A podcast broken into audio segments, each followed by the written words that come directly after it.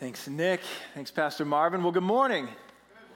Good morning. It's great to see you this morning. If we don't know each other, my name is Brian, and I thank you, Pastor Marvin. The service here is unbelievable.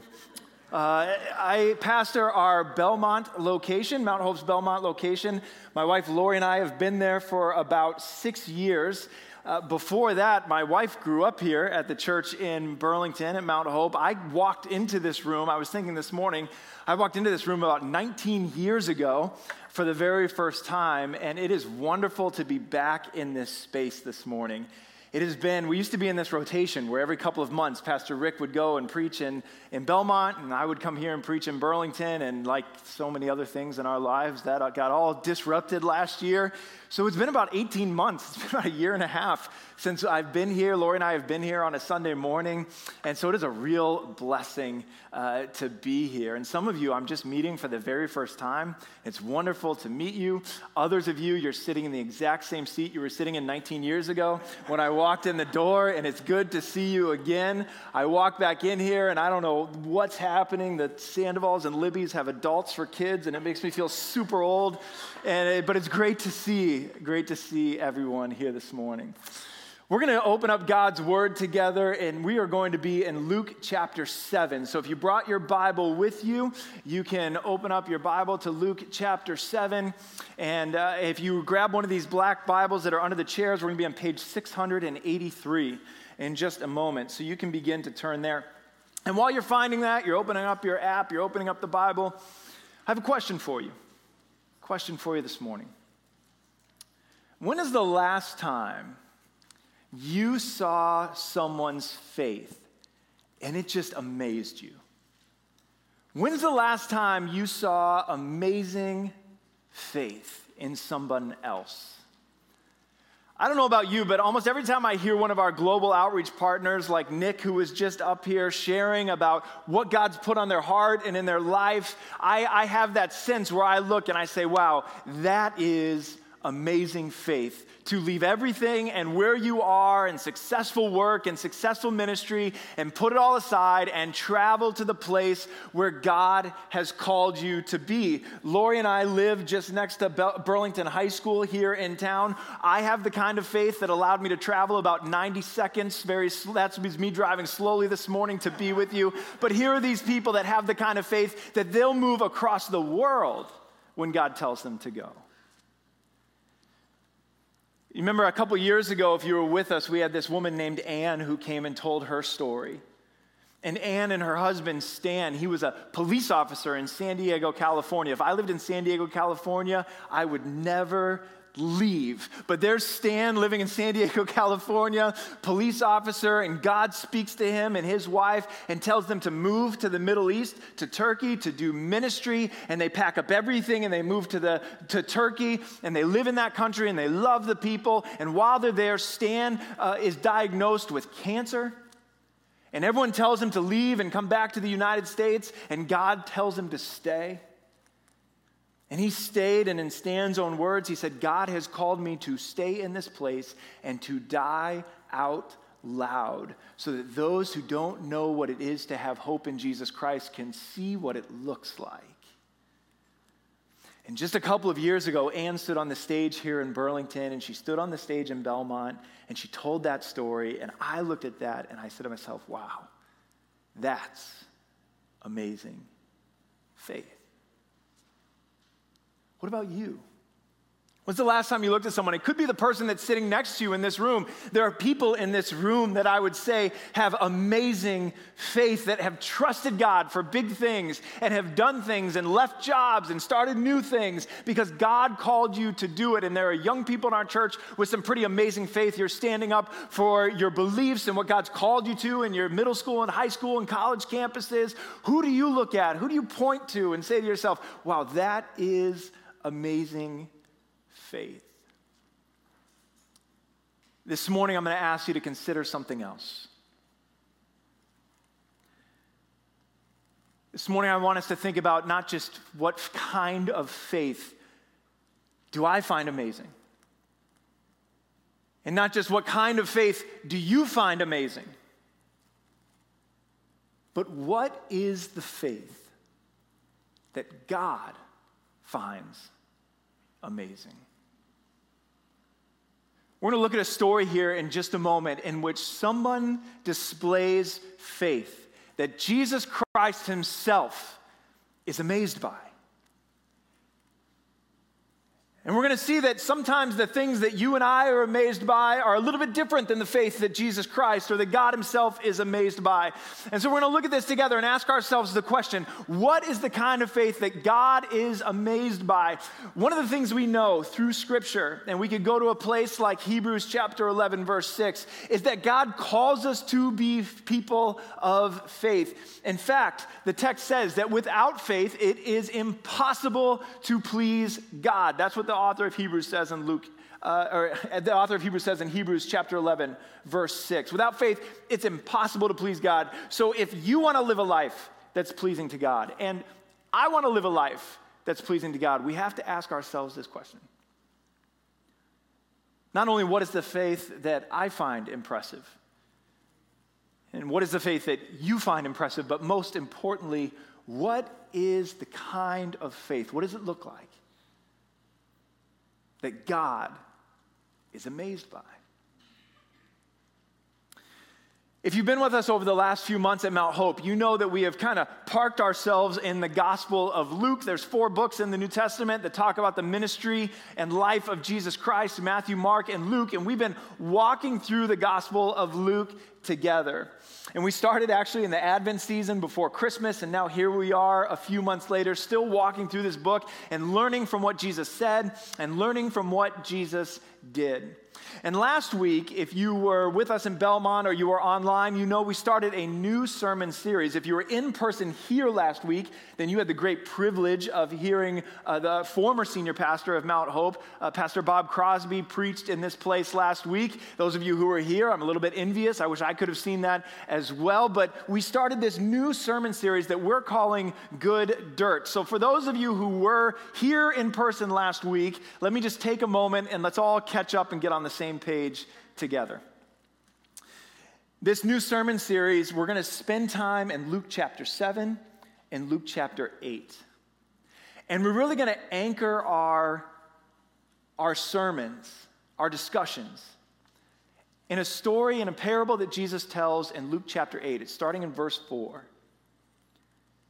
Jesus tells the parable, it's sometimes known as the parable of the sower, sometimes known as the parable of the soils.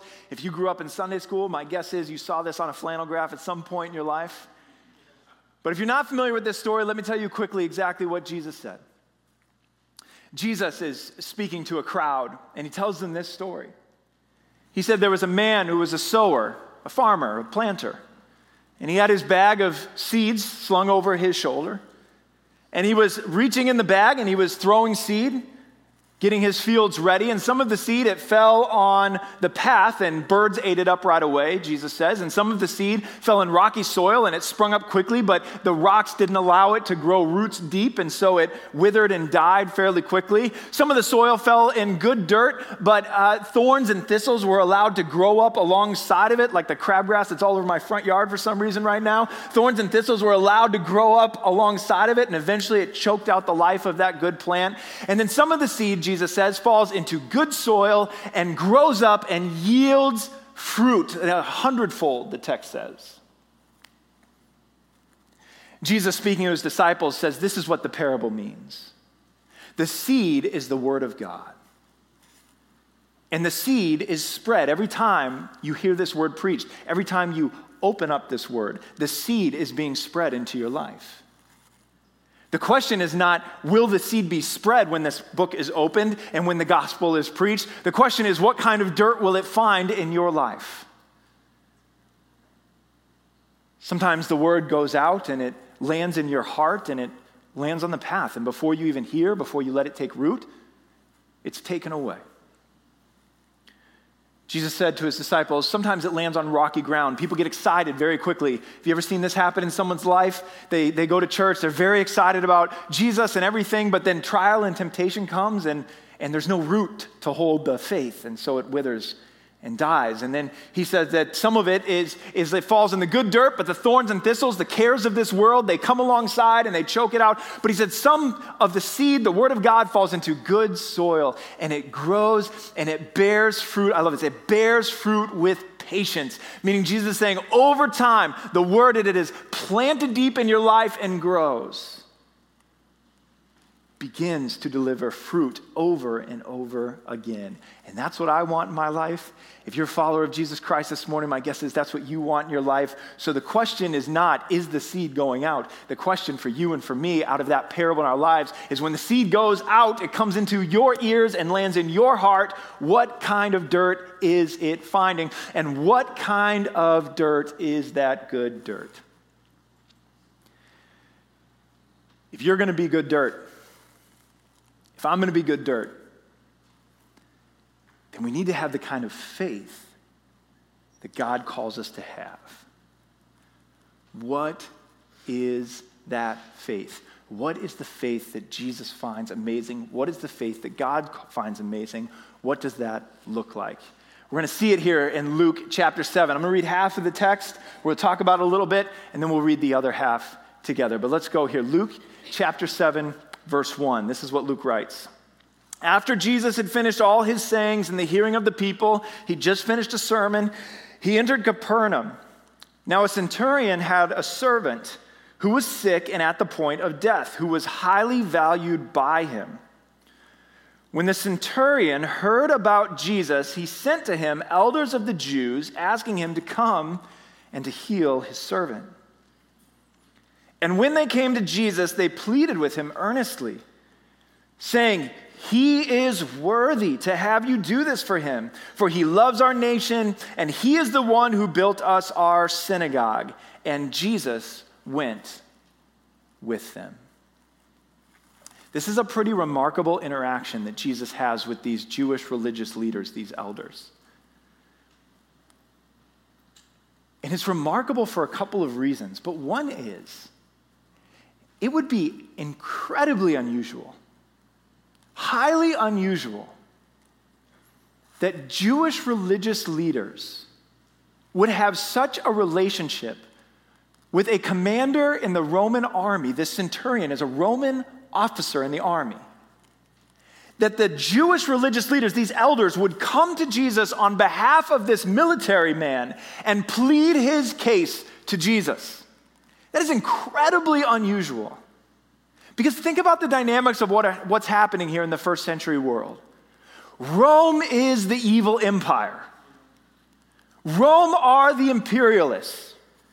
They have come in, they are taking over the known world, they are treating people poorly, they are taxing the people unreasonable. The Jewish people, they're afraid that this empire is going to continue to grow and continue to dominate their lives. There might be a Death Star involved at some point. I mean, these are the bad people. And the Jewish people, the, they're part of the resistance, they're holding on to their faith, they're holding on to their culture. And here you have some Jewish religious leaders in such a relationship with a Roman military official that they are amazed by him.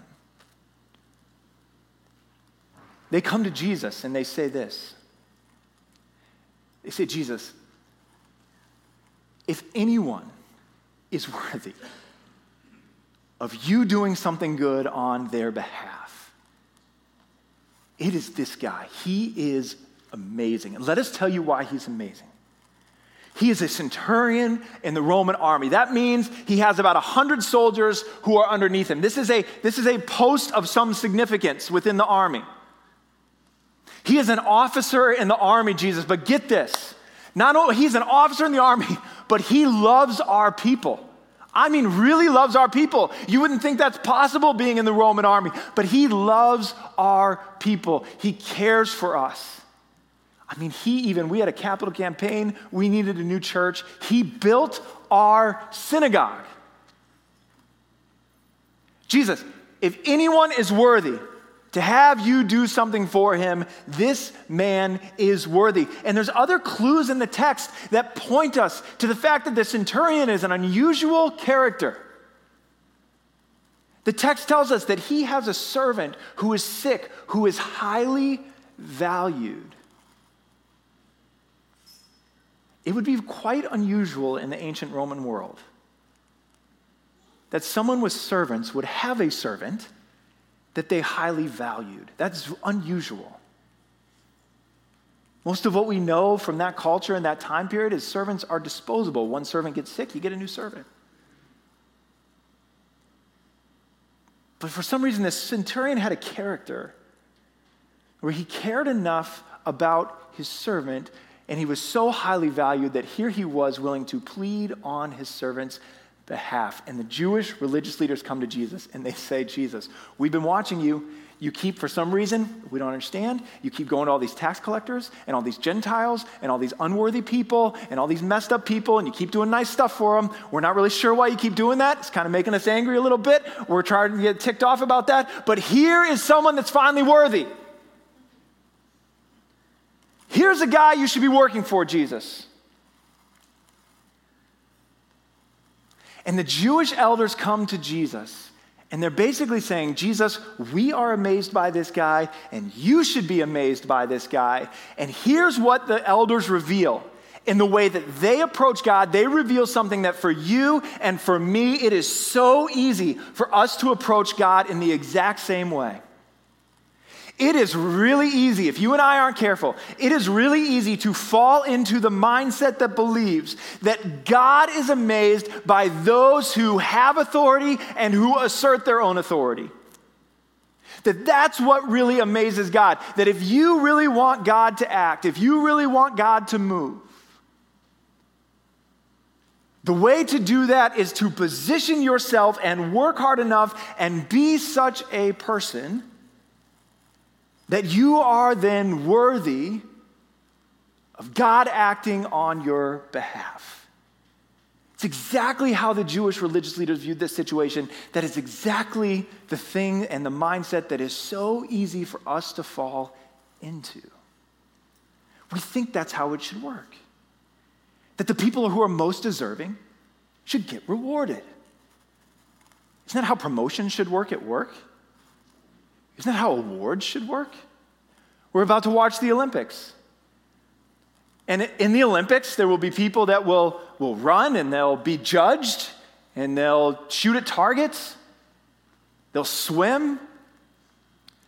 And after everything takes place, there'll be awards. And one of the things that's kind of nice is that we just know who deserves them. It's the person that swam the fastest, it's the person that hit the target, and it's usually a person that has given up everything else in their life for this moment. They are deserving of this moment. They have given up everything, they've put everything aside, they showed up to the track when everyone else was sleeping, they, they showed up to the pool when everyone else was sleeping, they put in the hard work, they did the effort, they got their mind right, and so they went, and when they get the award for their work, it's deserved, and that's how we think it should work work. And we take all of that that's in our world and in our life and we bring it into our relationship with God. And we think to ourselves, if I want God to move, if I want God to act, if I want God to give me the things that I think I deserve, then I have to position myself in such a way that I become worthy then, I impress God enough so that I'm in authority and He begins to act on my behalf. Who do the elders think is in authority here in this situation? They don't think Jesus is an authority. They think he has power. They think he can heal. But they think they're an authority. Jesus, we've got the guy for you. He's worthy. You should go work for him. And it's so easy for us to slip into that. In fact, all of us know people who have walked away from the faith because of this mindset because they did everything they were supposed to do. They followed all the rules as best they were able, and they thought that was the deal. And pastors have preached that is the deal. No, you do all these things, you say the right things, you show up every week, you turn on that stream every week, then God will do this and this and this and this in your life. And so you did it, and God didn't do it. And you got so frustrated that some of you walked away, and some of you right now, you're on the edge of that. We to be careful of this mindset.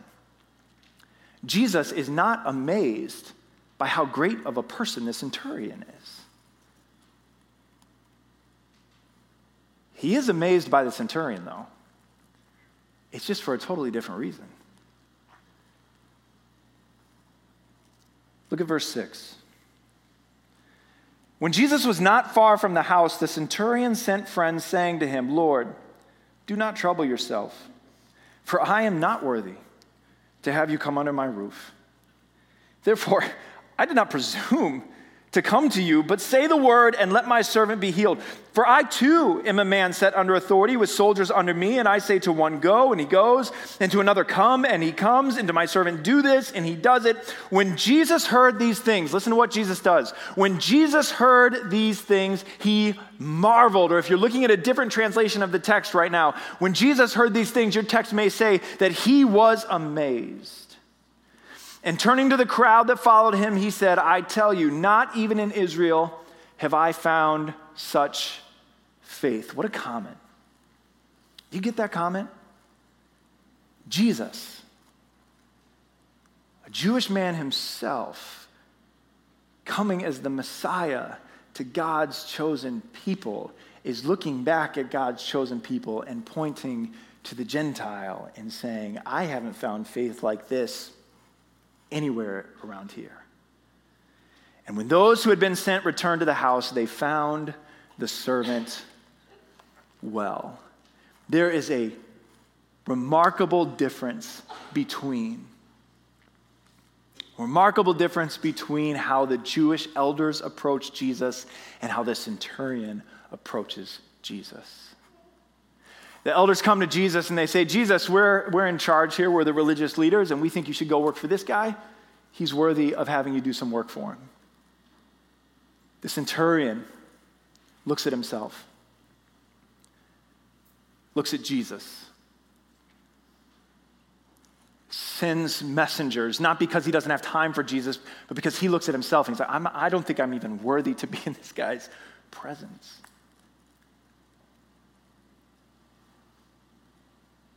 Says, Jesus, I get it.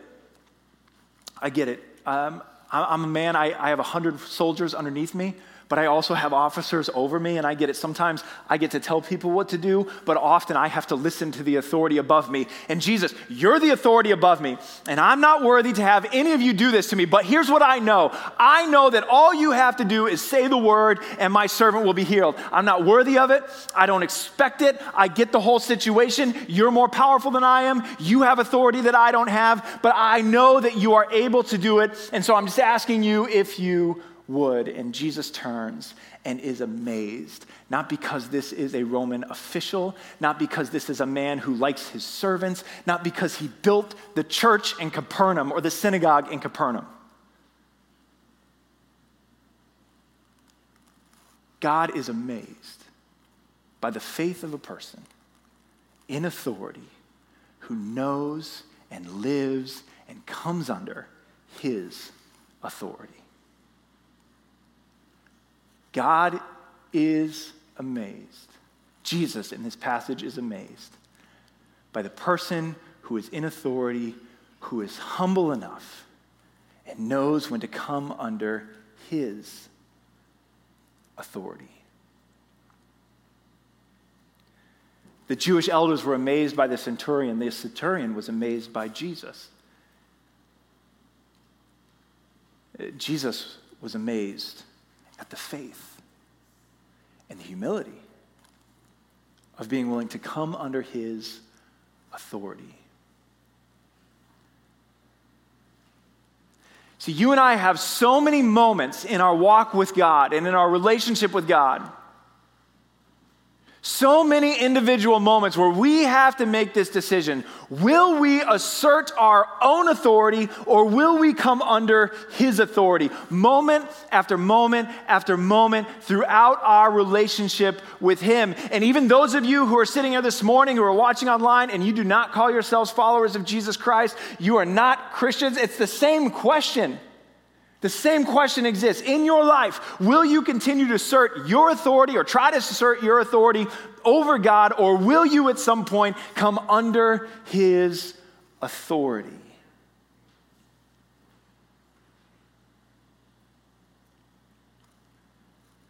If your desire is to see God move and work in your life,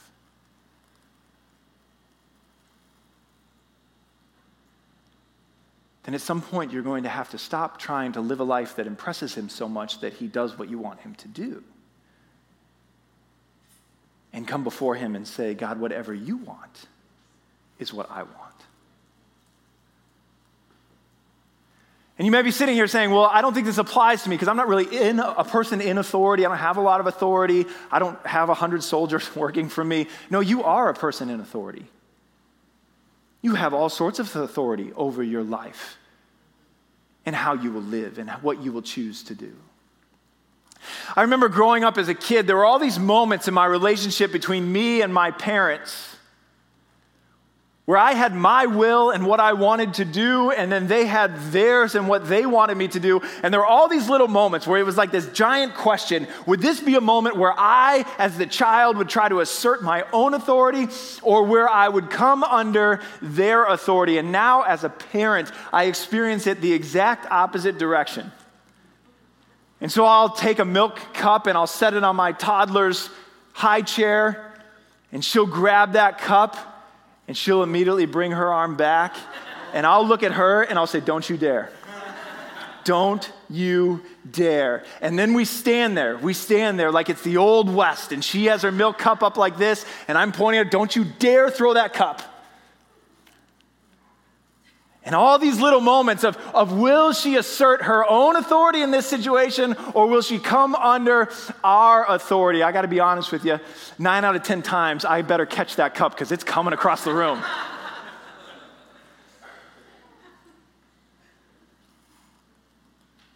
but every one out of 10 times, when we're in this place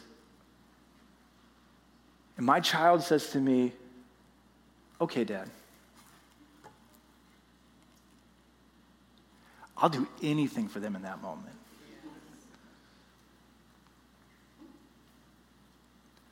And we have all sorts of times in our lives where God comes to us and says, I want relationship with you, but it's going to require that you repent of your sin, you stop living your way, you acknowledge my lordship and authority in your life, and you give me control. And you got to make a decision. You're going to assert your authority in that moment, or you're going to come under His.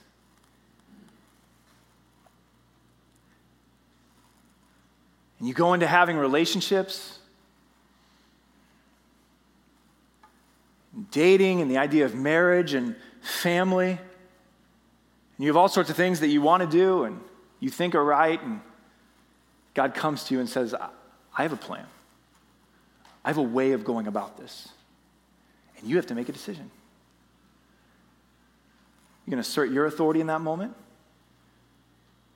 Or you're going to come under His. The same thing happens with your finances. The same thing happens as you decide on education and building a career, and you go out and try to do everything that you want to do to achieve your idea of success. And God says, Listen, are you going to, are you going to take a look at the gifts I've given you and what I am calling you to do in your life and where I'm calling you to use those gifts? And you have to make this, this determination. Are you going to continue to assert your authority and, try, and hope that God is going to come along and just give you what you want along the way? Or are you going to come under His authority? And trust that His plan is better for you. If your desire is to see God move and work in your life,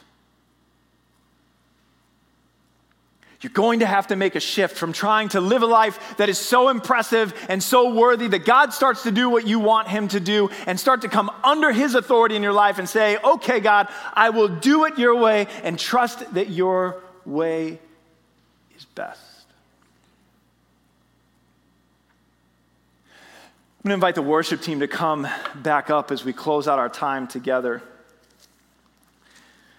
You know, if we, if we turn back towards the left in your Bible, you would find all sorts of stories in the Old Testament where there's this milk cup throwing moment between God and an individual where there's this big question will the person assert their own authority or will they come under his authority? For me, the one that really comes to mind in this moment is the story. It's in 2 Kings chapter 5, happened hundreds and hundreds of years before Jesus was on this earth, but it's the story of another military official named Naaman. Some of you might recognize that name. You've heard the story before, but my guess is for many of you it's an unfamiliar story. So let me tell it to you quickly. Naaman was the head, not just a centurion, the top official in the armies for the king of Syria. And just like Rome was in charge in Jesus' day, back in that day, Syria was in charge. He was the top military official, had conquered the whole region for the nation of Syria. But we learned something in the text that despite all of his achievement, this man had a big problem. And that was he was a leper. He had a skin disease. It didn't matter how many wars he won, this skin disease was going to kill him. There was this servant girl that worked for his wife. And she said, I know of a prophet among my people in Israel who works for God and might be able to heal you. And so Naaman goes to see the prophet Elisha. And Elisha says to Naaman, Naaman, God will heal you. All you need to do is just go down to the Jordan River and dip yourselves seven times in the Jordan River. And Naaman hears that and he is disgusted because the Jordan River is not a river that you go to, into to get clean. In fact, once you go into the Jordan River, you have to go somewhere else to get clean. The Jordan River is murky and muddy and dirty. And so here he is with this terrible skin disease that's eating away his flesh. And now the prophet tells him he's supposed to go into the dirtiest river. And Naaman says it like this He says, Honestly, I thought I was coming here and that this guy was going to say the name of his God and wave his hands and that it would be gone. That's what he says in the text. I thought that's what would happen. That's why I came. I thought he'd say the name of his God, wave his hands, like David Copperfield, it would just be gone. And he said, Why didn't he pick one of the rivers in Damascus, still the capital of Syria today? Why didn't he pick one of the rivers in Damascus? They are clean. You can see the fish swimming in them. And his servants pleaded with him, Naaman, this is, this is the guy they told us speaks for God. And there was this moment. Would he assert his own authority or come under God's authority?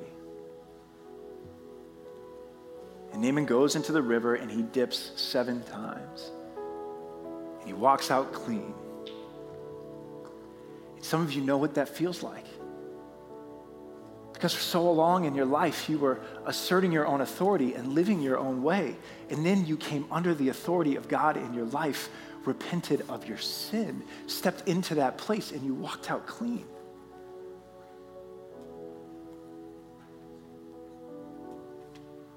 Some of you right now this morning, you are in this battle, in this moment. And the big question is as you decide on your relationships and your finances and your career and what you're going to even do today and your own moral framework of how you're going to live your life, there's this giant question Will you assert your own authority in this moment or will you come under his authority? I can promise you. If your desire is to have faith that pleases God, if your desire is to see God move in your life, then live as a person in authority who's under his authority. God, we thank you for the opportunity this morning to open up your word and to hear your voice. God, we are taught so much in our world that if we want good things that we have to achieve, we have to succeed, we have to pursue. And God, I confess to you that we bring that into our relationship with you. God, we continue to assert our own authority and expect that you will fall in line and do what we want you to do. And God, come, this morning we come before you and we repent of that heart. We repent of that attitude. And God, we ask that you will make us the kind of people of faith who know when to move in authority and when to come under your authority, to listen to your voice more than any of the other voices in our lives, and to trust you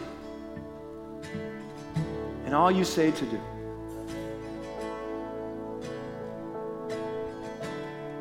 Thank you for your goodness to us. You alone are worthy. You alone are worthy. So we will trust you. Pray it in Jesus' name. Amen. Would you stand and let's close out our time together?